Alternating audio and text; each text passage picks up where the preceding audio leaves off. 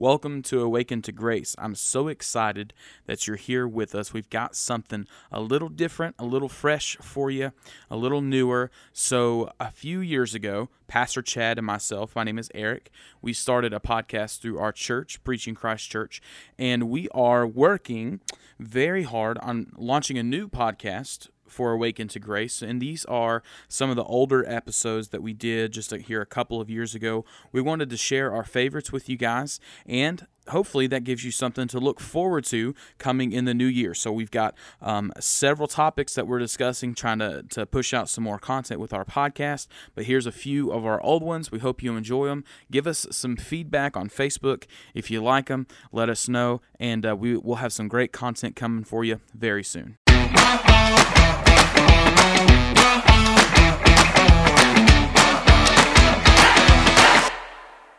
Welcome to the Preaching Christ Church podcast. Today, we have a very special episode for you. We're joined by Pastor David Ham of Times Square Church in New York City. Pastor David talks about the struggles of being a church in such a large city, the struggles of parenting, and a project close to his heart called God Belongs in My City. I know you will love listening to Pastor David on this episode of the Preaching Christ Church podcast.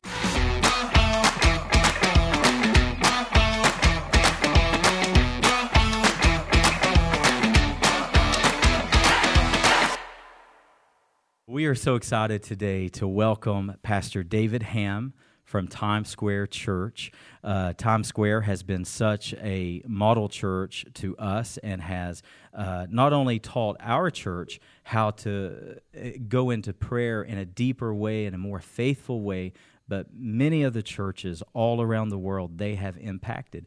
And uh, one of my favorite pastors of Times Square Church is Pastor David Ham. Many of us on staff we listen to his sermons on a regular basis through their app. And uh, Pastor David, it is our joy to welcome you today. Oh, and just uh, for our listeners who have never come across you, yeah. tell us a little bit about yourself and about how you came to know the Lord. Absolutely. Thank you, Pastor. It really is a joy to be here with you guys. Um, it's really a blessing, and I thank God for this opportunity. Um, man, it's been a journey. Um, I grew up in a Christian home. Uh, both my parents uh, served in ministry. Uh, my dad was a pastor. Um, my mom very active in ministry, and uh, and so of course, uh, you know, I was like almost like that typical PK uh, in a lot of ways. you know, just lived life in church. Yeah, yeah. you know, three or four services on a Sunday, um, in on Wednesday or Tuesday. Uh, no, it was a Wednesday night prayer service, Friday night youth yeah. service. Saturday, something was going on at the church, and we just had to be there, my brothers and I, just because mom and dad were there. And then back at it Sunday. So that was life growing up. Um, I remember just a, a, couple particular moments where I realized this was something that was going to be real to me. Mm. Um, eh, when I was when I was five, um, uh, I had the opportunity to really kind of experience what water baptism was like. Um, and uh, I grew up in a small town in Virginia. Okay. Uh, yeah, in the Hampton Roads area near Virginia Beach. Okay. And uh, we went down to a river called the James River, and where I was baptized at the James River. But I remember at five years old uh, getting baptized and realizing like this is a special moment. Like this really symbolizes who I am publicly uh, before men and women as a believer in Christ Jesus. It was an awesome moment for me. Um, and then, of course, you know, life went on, um, you know, elementary school, high school, and then, of course, those high school years again as a typical PK, just battling with just my identity um, and kind of living in the shadows of my parents and just who they were as pastors and leaders and, and their faith. went through some really ch- tough challenges uh, in my senior year and into my freshman year in college where I strayed away from my faith. Mm. Uh, had a pretty uh, tough wake up call mm. um, where I recommitted my life to the Lord and, and, got back on track. And, and I've been moving forward by faith, uh, highs and lows for the glory of Jesus Christ since then. That's the short and condensed version yeah. of it all, real quick. Now, how, how old were you when you were called to ministry? Oh man, so I um, I always had a sense of knowing that God was calling me to ministry. Um, I fought against it for many years, like f- for the most part through the last two years of high school, right into my first two years of college, I really pushed against this whole idea of and how I how I perceived it was following in my dad's footsteps. Oh, yeah. Like that's that's that's the only way I could process it. You know, it's, it still wasn't sinking in that this was the Holy Spirit stirring my heart to do ministry. It was just like, you know what? I've had like a hundred people all through life telling me you're gonna be just like your daddy. You're gonna be a preacher just like your daddy, and I hated that. Right, and um, and so um, it wasn't until I had like a, a, a, a breaking point in at Bible school. So yeah, I had went to Bible school and I was still like fighting against God's plan to and this calling. Um, but I had a breaking point where just nothing was going right. I, I, had, I had a sense, uh, this overwhelming sense of failure. It wasn't depression, but I was dealing with some anxiety. Um, uh, I struggled to be a people pleaser, um, and everything just seemed to just fall apart. And it was in my second year in Bible school, and uh, just had kind of like this crazy wild outburst in the dormitory, and uh, got into my 1984 blue Mercury Topaz, and just started driving through a blizzard, like out of nowhere, uh, from the just outside of the city of Rochester, heading to New York City. I don't know. I was like, I didn't know where I was going. I was just going and um, and I had to pull over on the side of the road, and uh, and I cried out before God, and I was like, Lord, this, I don't know what's going on, and I, I it wasn't a, this audible voice, but I got a clear sense in my heart that the Lord was like, I know what's going on, and I have a plan for you, and you just got to surrender and trust me, and uh, I ended up turning back around and heading back to the school and finishing my time. Very good. Yeah. Now, tell us about your wife. How did you guys meet and your family? Yeah, um, my wife and I met at Liberty University. Oh, okay. uh, yeah, in wow, 1994. Okay. Yeah, we were both 19 years old, and uh, and I had just I, it was my it was my second year. I was a sophomore at Liberty University. She was a freshman, and um, and I had that was when I had just recommitted my life to the Lord. Okay. Um, just asking God to just uh, have His way in my life, but still wrestling with a lot. And my mama said, she goes, go back to school, be fully given to the will of the Lord, fully surrendered. He's going to bring you your wife.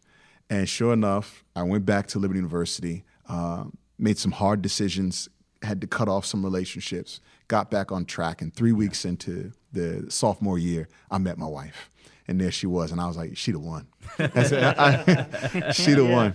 And, uh, and and of course, uh, you know, you know, God did it by His grace. And I, at, after that sophomore year, that's when I packed up, and it was just so much stuff that I had gone through, h- hard lessons learned uh, while in those two years in college, that I was like, I need to get out of here. And I said, maybe I'll just go to this Bible school that my dad went to, right? So there, there I am Yeah. again, right? Like Yeah.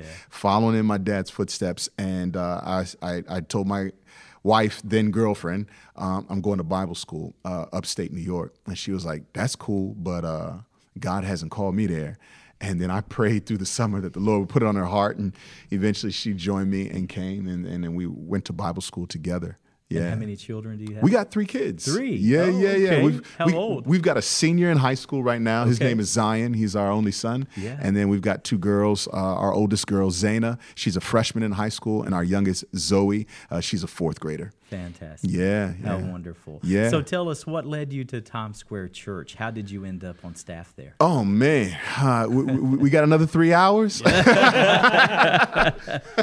um, uh, growing up in the Hampton Roads area, I remember uh, an old-fashioned crusade. I was ten years old, old-fashioned crusade, and we showed the cross and the switchblade. And that night, after the cross and the switchblade was shown, you know, back then when we did old fashioned crusades, it, there was no time limit. You know what I mean? So that you know, once they had rented that tent, we staying under that tent like all day. Because if you remember, you know that the cross and the switchblade was like an almost two hours long that movie. And then after that movie, Nicky Cruz walked up on the stage. Hmm. I remember still today, at 10 years old, wowed by that movie. I didn't I, I didn't fully understand it all, but I was like, but all of this that I just saw with this whole preacher and this young gang leader and and the way, you know, this preacher went after him and how he gave his life to Jesus Christ and this preacher was relentless. I didn't even fully grasp it, but I remember at 10 going, I don't know all about this, but I want to be a part of it. And I went to the back and I bought Nicky Cruz's book, Run Baby Run. Went up to the front and I had him sign my Run Baby Run book. And I remember, and he patted me on the top of my head and was like, God bless you, young man. God bless you. like that. And I went home and I read that book through the summer four times. Um, and it stuck with me. And again, I think the Lord was just shaping in me. Now that I look back, I know the Lord was just kind of stirring in my heart a burden and a passion for inner city ministry. Mm. Uh, little did I know, fast forward, that I would graduate from college, um, head to New York City to be a youth pastor, serve for a little bit, but still wanting to be an actor and be involved in creative art and theater. And I didn't know how it was all going to work out youth ministry, theater, art, film. Mm. And all of a sudden, I got a phone call from an old friend saying, Hey, there's an audition for this off Broadway show called Run Baby Run. It's about the life story of Nicky Cruz. I know you're doing youth ministry, but would you be willing to audition? Of course. uh, went downtown to the Lower East Side, auditioned, landed the role of the warlord of the bishops, the antagonist to the character Nicky Cruz. And uh, that began my journey of touring with Nicky Cruz for two years on the road as an actor. But as an actor on the road with Nicky Cruz, God was stirring in my heart a greater passion, a burden, and a desire to reach inner city kids throughout the world. Um, finished the tour, thought my time was done, kind of went through a six month low where I didn't know what was going to happen next. My son was born, my wife and I, still just young, a young couple. Nicky Cruz called us, um, called my wife and I to a dinner meeting and invited us to be the directors of his ministry for Nicky Cruz Outreach, wow. where I would train inner city young people all throughout the New York City area to develop creatively, evangelistically, sharing their testimony, their gifts, their talents for the glory of Jesus through inner cities all across the world. And there began an eight year journey of working with Nicky Cruz. And then shortly after that, as God saw me through that season, of course, through those eight years, my relationship with Times Square Church obviously began to I grow see. as I would have the opportunity to be his armor bearer. I'd be Nicky Cruz's armor bearer when I'd go mm-hmm. to Times Square Church and visit, and I'd be shaking in my boots when I'd go to the back and meet Pastor David Wilkerson. oh, you, know, no you know, he's like, you know, he's the modern day prophet of our yeah, time, right? Yeah, and yeah. I used to be like, oh man, he's gonna read all my thoughts. Oh man, he's gonna know all of my dirt. He's gonna know all of my mess. you know, and um, but it's just amazing how I was on this journey and and and I had no idea of just the perfect plan that God was was shaping and carving out for me. Um, and so from out of Nicky Cruz Outreach, uh, Pastor Carter Conlon welcomed my family into Times Square Church and it's really been an honor. The two bookends of ministry for me, Nicky Cruz Outreach and Times Square Church. Tremendous. Yeah. Wow.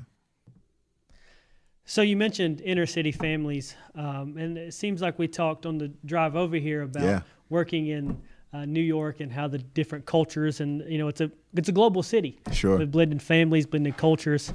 Uh, so a lot of the next conversation uh, it evolves around that.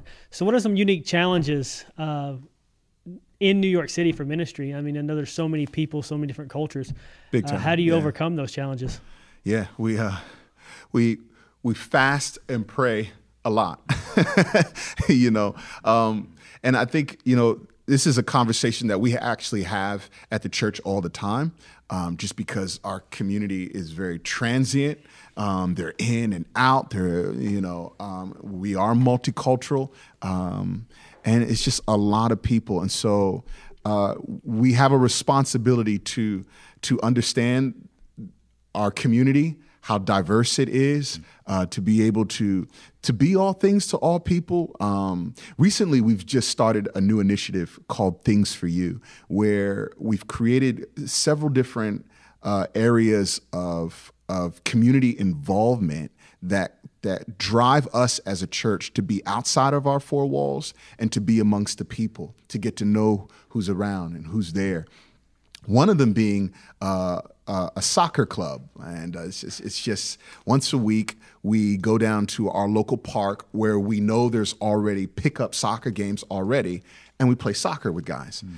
Well, because of um, my past, I go down and I play soccer. So I love soccer. I grew up playing soccer. My parents were missionaries, so I, I, I left out that earlier. But my parents were missionaries in Nigeria for two years uh, during my middle school years. So that was a big thing for me because my mom homeschooled us, and uh, we were done by noon. And then my brothers and I'd go out and we'd play soccer every day, uh, with with the exception of Sunday, for two straight years. So then when we got back to Virginia, um, we were quite skilled to say the least. And then I went on to play collegiately um, and get a scholarship. So these old bones right now in their 40s are, um, are still trying to get out to the field and play. I'm, now I'm getting a whooping put on me uh, for the most part uh, every Tuesday night. And, um, and I say Tuesday night. Yes, it's Tuesday night. So check this out. So Tuesday night, as you know, is our worldwide prayer meeting, and that ends roughly about nine o'clock.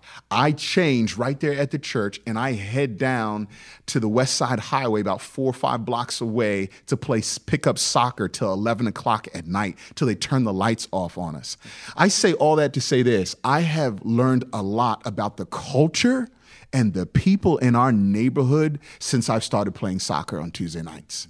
Did not realize until I started playing soccer the Muslim population, the huge Muslim population that we have in our community, the, the Hispanics that we have in our community, and where they're from and, and, and how they operate. And, and the way they're just kind of wired. There's a huge Middle Eastern population. Um, and it's just, and it's been such a blessing to just go down there to play with them. I had the most un- interesting moment uh, a couple of weeks ago where another guy from our church was there. His name is RTM, and he actually leads up this whole soccer program of just being amongst the people and playing ball with them. And so I, and a guy who is a Muslim hears me go call RTM's name, one of our congregants, and he goes, where do you know RTM from? And I said, Oh, we go to the same church. And he goes, You go to church? I said, Yeah, I just left uh, my prayer meeting. And he goes, Oh, well, I just left the mosque. That's where I go. And I went, Okay, great, man. Well, let's play some soccer. and he's like, Okay, almost wide eyed, expecting me to just rebuke him mm-hmm. or condemn him immediately. Now, I'm, I'm not excusing where he is knowing that he's lost and he needs to know Jesus Christ as Lord and Savior. But there's a strategy in what we're doing. And I'm getting to know him first. I'm, I'm getting to, to, to hang out with him. I'm getting to play soccer with him. And recently, this same guy that responded this way brought his two young kids up, his son and his nephew, to our backpack outreach giveaway um, just following that interesting conversation. And so here's how God works. So RTM brings them up to our backpack outreach. His son and his nephew get backpacks, and he's standing there, and he's he's already feels comfortable because we play soccer with him. But then it leaves room now for him to ask this question. He asked RTM this question: Why do you do this? And RTM goes, Because we believe that God's called us to love people, to care for them, and to meet their needs. And so this is why you're here, and this is why we're here with you. And right there in that moment, it's a God moment. Wow. Right there in that moment, the Lord is leading us how to impact culture in our community. That's awesome. That's awesome. You know, that goes into the next uh, question that we want to discuss is um, how have you felt God's heart for the people of New York? I know through playing soccer and things like that, and I've heard yeah. your some of your story about being in Nigeria. So it's not just New York, but you know, not only New York and these places like this, but inner city families, families who, you know, we serve, we can continue to serve, serve, serve, but a lot of um, of these families expect us to want something in return. Like we serve yeah. them, but we want them to do something for us. Yeah. And that's not the case with these families. We want to go out and serve them. So how do you how do you continue to feel God's heart in serving, even though it can be exhausting? You know, when you get yes. home at eleven thirty at night from playing soccer, you're probably ready for bed. Yeah. How can you um, overcome that? How do you continue to feel God's heart in working with inner city families yes. in this area? That's a great question, and it really has been a journey to to stay committed, to continue to to love on people, to care for people. Uh, for me, it has been a process of keeping the burden alive in my heart. Mm-hmm. You know, there has to be a burden for people the moment we lose the burden to serve people, um, it becomes self-serving in our efforts, it, and and without a burden for people, there's no sustainability in our ministry. And so I'm I, I have to constantly go back to what Jesus did and how Jesus moved about from city to city. And what stirred his heart? I mean, we, we have this incredible example that we find in Jesus. You want to talk about compassion and love. Um, it's, it's just all there in Scripture. And so I've really had to dig deep and ask the Lord, Lord, give me a heart for people the way you have a heart for people. I want my heart to beat the way your heart beats for people. And um, it, it, it's a constant dying to self because it is exhausting. And, uh, and it's New York City. And people get on your nerves in New York City. like no other place in the world. It's just a tough city. Yeah. People can be mean.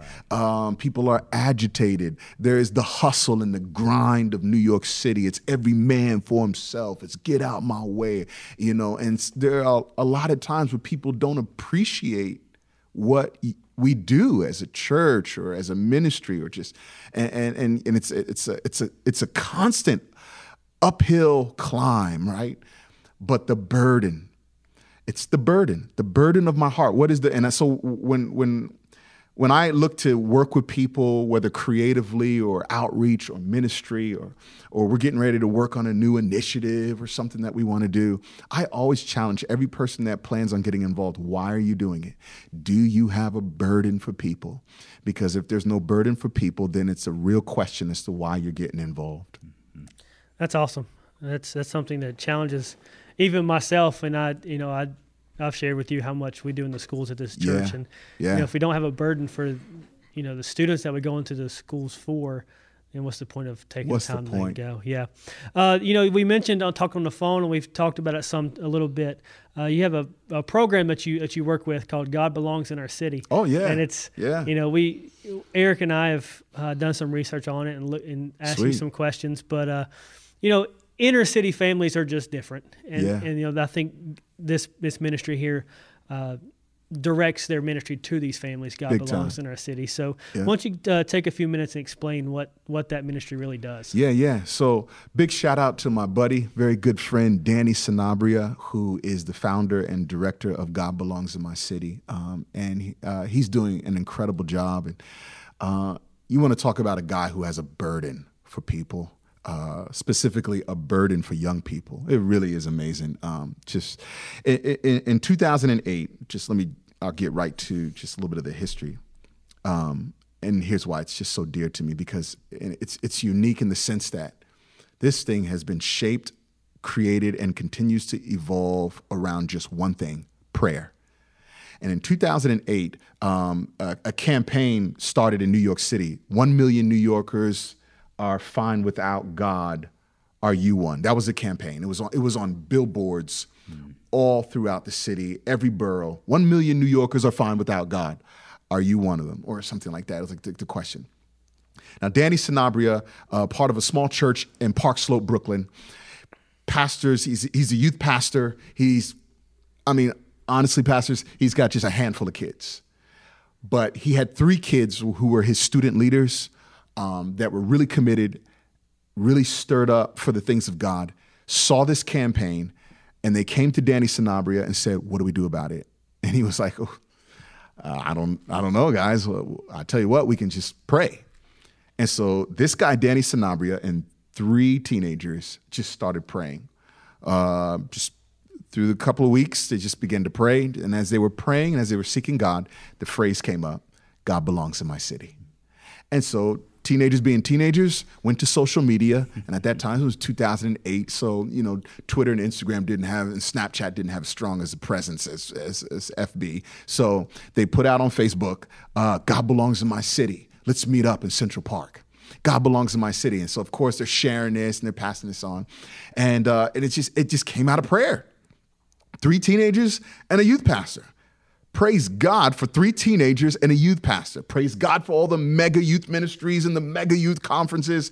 But three teenagers and a youth pastor can make a world of a difference, literally and specifically, as we see with this incredible ministry. So they set a date in October 2008, and they show up in Central Park, um, which is the Upper West Side of Manhattan, and 1,500 teenagers show up in Central Park that wow. day. Oh, and they also created their own T-shirt. So these three teenagers with other teenagers, and they're like, "Hey, man, this is a campaign that's out. Let's create this little T-shirt. Let's meet up." And all these little youth groups just started to connect on Facebook. Fifteen hundred teenagers met in Central Park, walked down to Grand Central Station. Um, y'all might not know where that is, but that's about a forty-five minute, maybe close to an hour walk from Upper West Side to downtown uh, Manhattan. And they walked just quietly. At times, worshipped at times just stopped at a particular location, took a moment to just pray. They walked all the way to Grand Central Station, which is a very busy station where people are moving in and out. And so imagine 1,500 teenagers walking into Grand Central Station with the same t shirt on. They all get down on their knees in Grand Central Station, pray for eight minutes. It was only eight minutes that first time. They pray for eight minutes quietly. Nobody said a word, just quietly. After eight minutes of quiet prayer, they get up from where they were, where, from where they were, and they all go to lunch and call it a day. Anyway, that one moment created a ripple effect across the country and overseas. It was huge. And so it just just through social media, suddenly there was this buzz that teenagers will still get up in the morning on a Saturday and do a prayer walk. Wait, their favorite artist didn't show up their favorite communicator, their favorite preacher didn't show up. Nobody coaxed them with pizza at the end of the walk. Nobody promised them free Chick fil A. There was no concert, nothing. What are we doing on this Saturday? You sure we're not going to the movies afterwards? No. We're actually just going to pray for our city. And that became a phenomena within Christian community throughout the tri state first, where it doubled the second year in 2009. So it was like almost 3,000 teenagers, youth pastors, young adults all met. And this time we met at Battery Park, Lower East Side, where we walked all the way up to Times Square Church. And that's when I had the opportunity to be a part of it. So I wasn't there 2008, but 2009, I got to do the prayer walk. And then I was working with a particular artist where we actually wrote an, uh, an anthem song for the prayer walk um, that went viral. And then from there, a greater ripple effect. Um, and now these prayer walks, God Belongs in My City, are happening all over the country and overseas. So, how many of those prayer walks happen a year in New York City? It's um, there are sometimes some pre-prayer walks that happen in particular cities, depending on maybe something that's happened in a particular borough. Um, but it's always an annual prayer walk, the last Saturday of the month of October. So this will be the tenth prayer walk that's coming up at the end of October this year, and uh, we're super excited.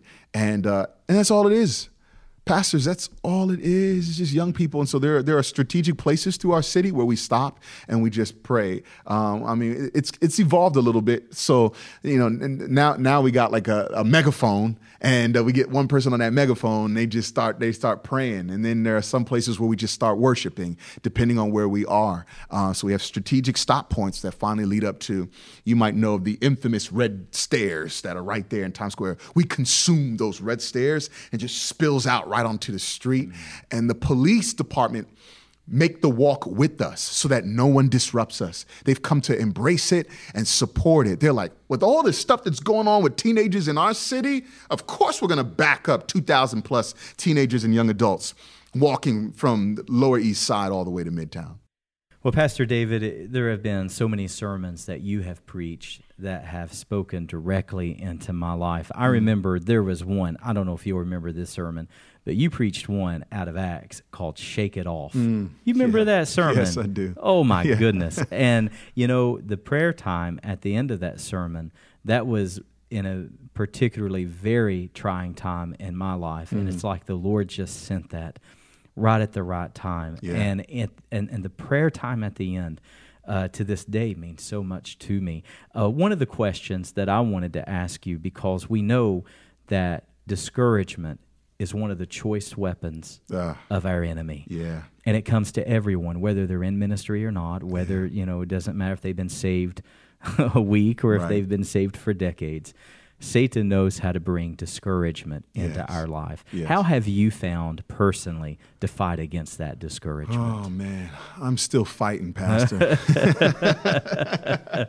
well, and uh, that's important because it never goes away, does it? No. It's not one of those things where you get victory one time, Right. And you'll never have to. It, it, it Right. continuously tries to come back. And, Yes. and a lot of Christians don't know that. Right. This is an ongoing battle. Yes. I mean, this is why we get that little passage of scripture that says, resist the devil and he has to flee. And that's because there has to that that that that little portion of scripture is telling me we are going to be pushed and shoved and attacked and we have to resist. Like it, it's I, I, I'll say it this way. Um, you know, I, I've been in the position of associate pastor for four years, and um, and in the first year, second year, I think it was second year, it just felt really overwhelming. I was emotionally exhausted, and and I'm saying this not saying that I'm like free from it now. Like no, no, no. I'm just I'm gonna be very honest to all of you that are listening right now.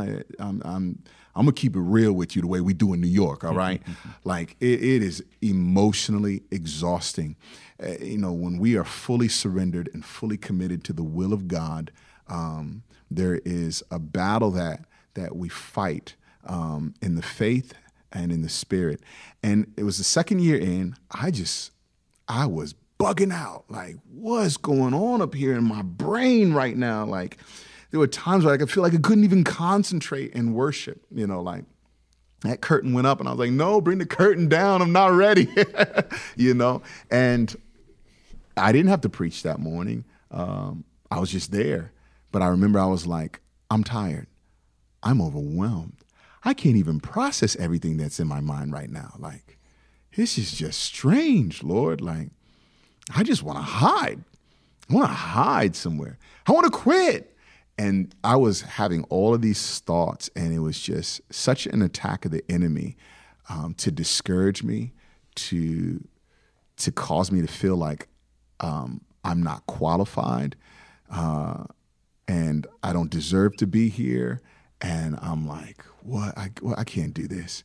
And Pastor Carter preached, and I don't remember what he preached, but this is what I remember. We went into a worship song. The altar call was really powerful. And then the curtain came down. And when the curtain came down, I was standing there. Pastor Patrick was standing there, and myself.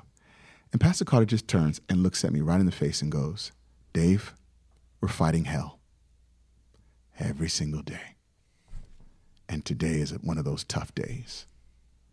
And like my tears swelled up in my eyes because it was like the Lord spoke to him right there in that moment to encourage me and to not just encourage me, but to encourage me through his own suffering. Hmm. Pastor Carter spoke like that candidly with this transparency in that moment because he was wrestling with the same thing that I was wrestling with in that moment. And this might sound like uh, weird, but no, it's not. Because sometimes it's it's good for the soul to know you're not the only one in the fight. And it sure is good, excuse me, to know that somebody who has been in the fight way longer than you, far more mature in his faith than you, um, is feeling the same way. Just I don't. It's like it's like it's like two ways here on this.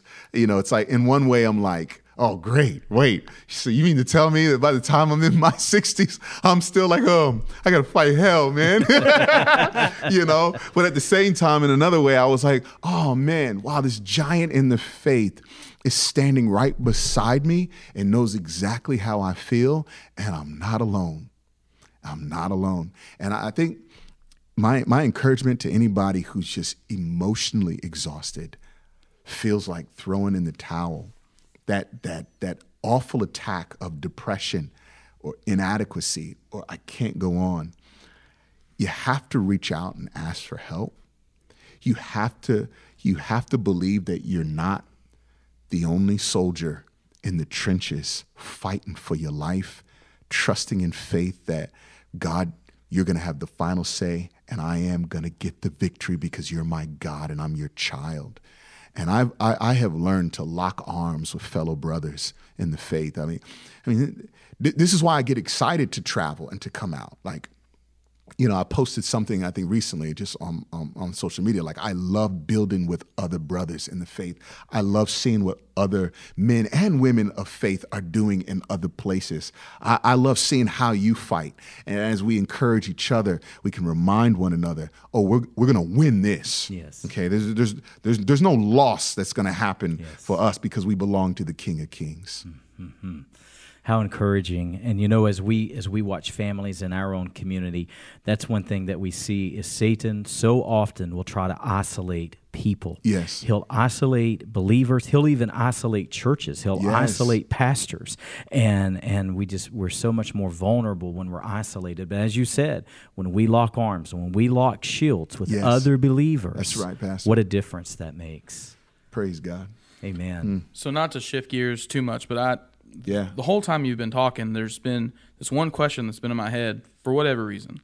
So you're a father of three three children, two of which are teenagers. So and, and Mm-hmm. Pray you said, for me. You said, Pray yeah, for me. Pastor. and you said that uh, you said I believe it was your son is your oldest, correct? yes. and he's um, about to go through that same stage in his life that you went through Yeah. um, when you were fighting your calling. So, how are you, as his dad, and, and to your other kids too, Yeah. um, with the understanding of where you were when you were his age? How are you keeping him encouraged and building your kids up as someone that works for such a influential church? Yeah, yeah. So what are you trying to do? Make me cry on the show? Absolutely. That, that- yeah, that is such a good question, and that that hits home for me. Ah, you know, it was about a year ago. I, ah, I there was some things that I saw with my kids, just in their faith, um, just an area where they were starting to question and wonder. Um, and I was doing a bit of traveling, and I just felt like there was a bit of a disconnect between me and my kids. And um, I was like, just really wrestling within, like, hey, God, am I doing enough? Um, and then I was really, I, I, at one point, I came to the point, I was like, okay, I, I think I'm just a whack dad. Like, man, why is it that I can be like really good with like other kids, youth events, youth conferences? I mean, I'm like, I feel like I, I got a grasp on being able to stand in front of a bunch of teenagers, preach Jesus, and see them respond. But why is it that like sometimes I can come home and I don't know what to say, like to my own kids, like, and uh, God would begin to deal with my heart, like, you know what? I'm your father and you're my son, and you're gonna have to trust me just as much as you trust me when you step out to preach. Like there, there, there's no downtime for you as a minister of the gospel. You, you, you've got you've got to be that man who is operating in the spirit and trusting the spirit at home as much as you do when you step out on a platform. And then, and then God, I felt like He has a you know He has a sense of humor, and I felt like God also said, "What makes you think that you got it all together? Like, what are you expecting to be the perfect dad? Like, because you're not. You're flawed. You're broken. You're going to say the wrong things to your kids. You're going to not know what to say sometimes. And you desperately need me to work in you and through you as to what to say to your children. So trust me because you do not get the MVP dad award around here. Like, and you're going to have to just understand that. And I think, um, I, I remember just getting that reality check with the Lord, like, like, okay, God, yeah, I, I, I have to fight for my kids, and I have, I have to learn from you. I have to stay in the Word, you know, because again, pastors with with our with our kids, it's like, uh, you know, and I don't want to be long winded, but you know, I, there were seasons in my life where, like, and my dad will even confess it. There, there were there were times in his life where he was very legalistic with me and my brothers. You know, so then I've made the mistake of being like the the polar opposite by trying to stretch the parameters with my kids and like, you know, no, I'm I'm I'm not going to leave them in this tight place with these boundaries where they feel like no, because if I do that, then they'll rebel like immediately. And I'm like overthinking all of this and not realizing just the power of God's grace to allow me to just speak from my heart, be vulnerable with my kids. It's not a matter of how wide the parameters should be or how narrow they should be like that. It's it's about relationship you know? And um and I, and I, I'll say it right now for all those that are listening I, I haven't figured it all out yet but I do know that I got a son to answer your question I got a son who's a senior and most likely he's going to go away to college. I've got one more year to pour into him, to love him, to embrace him, to embrace him with his flaws and his failures, to embrace him with his achievements and his challenges and, and his goals, and then just trust that the Holy Spirit's going to keep him every day, you know. So for parent, because you know we're the reason you're here with us um, is for a student gathering, for a yeah. student event. That's that's why you're here. Yeah. Um, so I think it's important to talk about maybe something practical yeah. for parents, maybe something you do that's tangible and practical with their students in, in a yeah. time where being a kid is really, really hard. Yeah. Um, in my home, all of my kids' questions are safe at home. And um, we allow all questions to be asked. I've had some hard questions uh, given to me by my 14 year old uh, right now, my daughter. And she's like, So you, she, just the other day, she's like, Dad, you mean to tell me that all of my friends that are doing really well in school, have good parents at home, really nice people, really kind. But you mean to tell me that if they're not surrendered to Jesus, that if they die like in an accident or a drunk driver takes them, that they're going to hell? Like, is is that the kind of God we serve? Like that's that's a that's a tough question, you know, right? Um, and I, I've I've I've allowed her to ask those questions and um, I've allowed her to say, wait, so, but how do we like really, really, really know that the one that we serve is the one um, and only true God, you know? Now, for me, thank God, there, there diff- there's so many, so many stories. Uh, I, I'll encourage parents to this: take take moments practically to to look at the journey that you've been on with your kids, and tell real, true stories of how Jesus showed up to save you and to save your household. So I flipped it right on my daughter, right? Because at six years old, she had a severe case of pneumonia, um, where her she she almost drowned. Her lungs were fully encased, um, and uh, rushed right into emergency surgery. And uh, the beauty of that story is um, she was in severe pain um, uh, screaming out. It was a whirlwind moment when the doctors came, put her on the little bed, and were like, she has to go into surgery now or she'll die of this pneumonia. Um, and we're going down this long hallway, my wife and I standing there. We're hysterically crying, but we're trying to keep it all together for, for my daughter, Zaina. And all of a sudden, she starts singing this little song that her grandmother taught her. It goes like this Jesus, love is a bubbling over Jesus, love is a bubbling over. And that was the jingle. That was like this little, just little Christian jingle that my my mother-in-law and my daughter would sing. And here's my 16-year-old girl, just out of nowhere, right before she goes under, she just starts singing that song. And so I'm telling her now this story at 14 in this practical way about how mom and dad were scared and our faith was being tested. But you at six had a stirring in boldness, and the Spirit of God came over you that brought peace to mommy and daddy. And you began to worship when I didn't have a worship song in my heart. And it rocked her. This was just this week we had this conversation. And she got real quiet and she felt like she was important. you know, she felt like she was important. And I didn't even need to go far because also too, as much as we we give them room to ask questions, give them room to process the the answers themselves too, without putting the smack down. Like, no, I'm the pastor, I'm your dad, and this is it.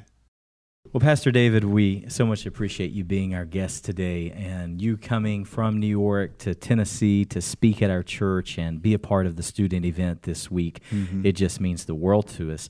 There is one final question that I wanted to ask, and uh, the primary reason is because I look up to Times Square so much. As I told you a moment ago, I have a little crush on Times Square Church. You know, it's oh. it's like when I grow up, I want us to be them. You oh, know, man, but man. but but in in all seriousness, in a biblical way, I really do mean that. I, when I think of Times Square Church, I think of what Paul wrote of the Thessal, uh, of the Church of Thessalonica mm-hmm in First Thessalonians 1, he said, in chapter 1, he said, Everywhere I go, Macedonia, Achaia, everywhere I go, you have trumpeted, you have sounded forth. Mm. You know, mm. that means literally to blow trumpets yes.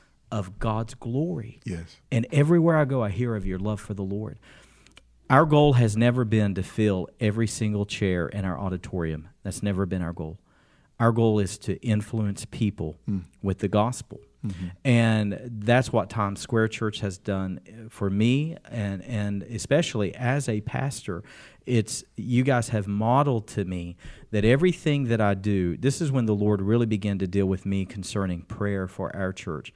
The Lord began to show me that everything that I do as a pastor models, as well as everything I don't do. Hmm. So if my people never hear me pray, passionate, genuine, hmm. authentic prayers. Yes. yes. We if we go through a service and all of the music sounds great and there were no hiccups and everything was executed well and there was never even a, a, a genuine prayer prayed hmm. how have we glorified god with right. that day right you know we can plan a service and god not even really be there that's right and and, and who wouldn't even notice so god began to deal deeply with me concerning these things and your model for prayer and the way that you do prayer services. When the Lord told us um, about a year and a half ago to begin doing weekly prayer services, mm. I really was afraid you would hear crickets chirping. You know, mm. like there wouldn't be anyone here because there's no, for at least for us, the way we do it as of now until the Lord changes it, we don't do live music and there are no bells and whistles. Right. Right. We come to pray, yeah. and that's the lion's share of everything that happens. And and I didn't know if people would come.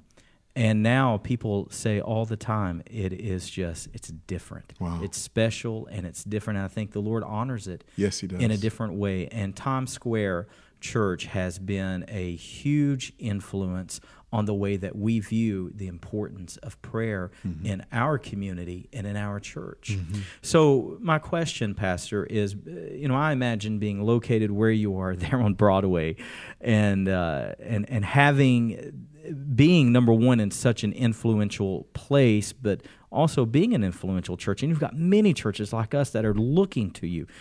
Uh, how, how do you avoid, as a pastoral staff, as leadership, how do you avoid distractions that even good opportunities that may come, things that, you know, uh, God doesn't necessarily want you to do, but they would be a distraction to prayer, and yet you always keep prayer at that priority. How do you do that? Yes. Oh, such a good question.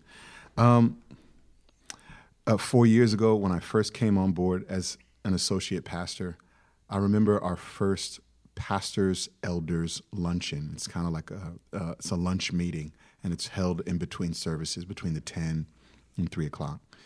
And I didn't know what to expect, so I come in we sit down, eat a very nice meal, and then after the meal's over, Pastor Carter says, uh, "Just want to take some time today and go around and uh, everyone just kind of share maybe just one how long you've been here at Times Square Church, and then two just a little something about yourself in regards to your role here at Times Square Church."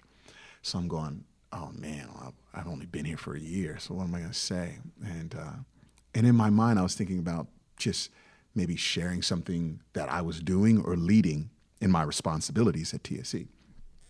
So the first person goes and he says, "Oh, I've been here um, for about 20 plus years." And he said, "No, uh, yeah, about 20 plus years." And he goes, "And I'm thankful. Um, and um, if it wasn't for the Lord, uh, I wouldn't be here.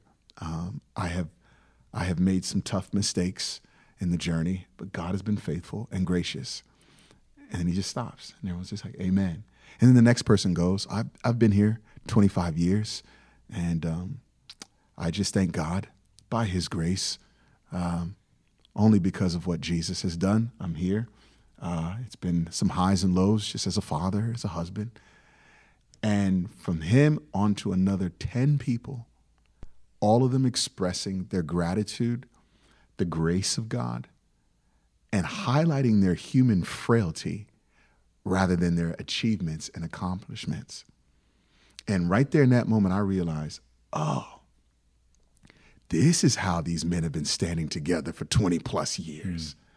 There is a level of brokenness and humility that always demands that Christ Jesus gets the glory. And by the time they got to me, as you guys can see, it's easy for me to cry. by the time they got to me, I was a mess. I was like, I was just blown away by the power of a testimony. I mean, this this is what Paul and Peter were writing about when they were talking about how we can boast in our weakness because it's in our weakness that Christ Jesus is made strong.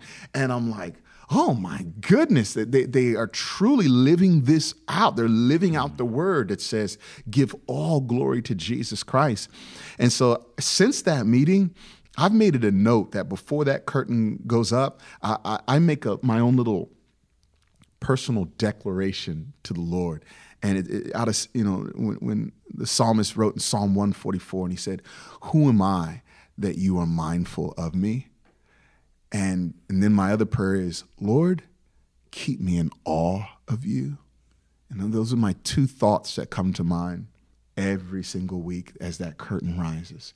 Who am I that you are mindful of me, that you would give me this opportunity to stand before people and God, keep me in awe of you so that we never come to a place where we are in awe of ourselves, in awe of Times Square Church, and in awe of our exploits and achievements and accomplishments and, and messages. It has simply been the grace of God. And then because of that mindset and that attitude, it brings us to our knees. I don't know if you know, Pastor Carter and the elders, they're on the phone every morning, Monday through Friday 5 a.m. No, I'm sorry, 6 a.m. to 7 a.m. When it was Pastor David Wilkerson, it was at 4 a.m. to 5 a.m. For years with the elders. And then when, when Pastor Carter stepped in, he gets on the prayer call on a 4 a.m. call and he goes, Hey, brothers, you, you ever consider maybe we bump that up to 6 o'clock a.m.? And all the elders were like, Amen. Yes, praise God. Thank, yes, thank you so much. But for years, Monday through Friday, 6 a.m. to 7 a.m. They're praying. That uh, that's the uh, that's the those are the, the cornerstones of, of Times Square mm-hmm. Church. Uh, mm-hmm. If you ever want to know where the what the foundation looks like, it's these men of faith, along with Elder Vicky Griffin, uh, one of the ladies who, who's an elder, our worship leader, on the phone in the morning, 6 a.m.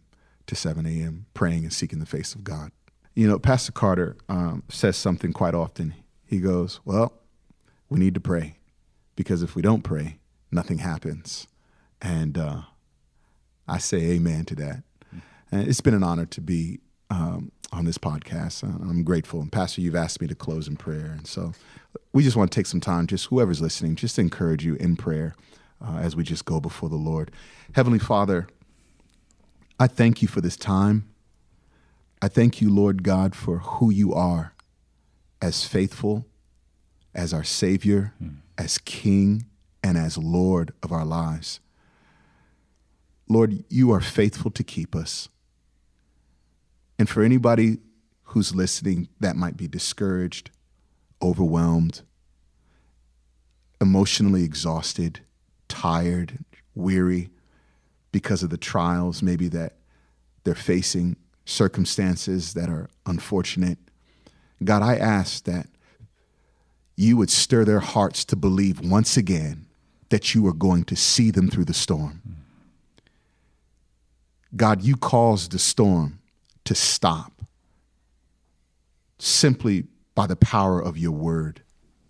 And so, Lord, I'm asking, Father, that you would step in in the middle of someone's storm right now and you would give them hope knowing that you are faithful to see them through, faithful to provide, faithful to strengthen, faithful to heal the physical body, faithful to heal the mind, the heart. I thank you, Lord, just as you've done in my life. You've kept me in the darkest of times where I have been in a valley, unable to find my way out. But God, because of your amazing grace, you reach down and you pull us out of the pit. And so, Lord, I'm just asking right now, by the power of your Spirit, that there would be a cry that would come from the hearts of those that just believe, even with just a mustard seed of faith, a cry that says, Jesus, help me. Jesus, I need you. Jesus, I look to you now. And God, I pray that faith would rise up in their hearts and that they would believe, Lord God, for a greater day. You are the author and the finisher of our faith. And so, Lord, we trust you as you continue to write our story. Our story will end in victory because of the finished work of the cross. I thank you, God. We put our trust completely in you. I pray, Lord God, that you would call men and women to go to a deeper place in their faith walk, a deeper trust, a deeper commitment, fully surrendered to your will. In your name I pray. Amen and amen. Amen. Amen.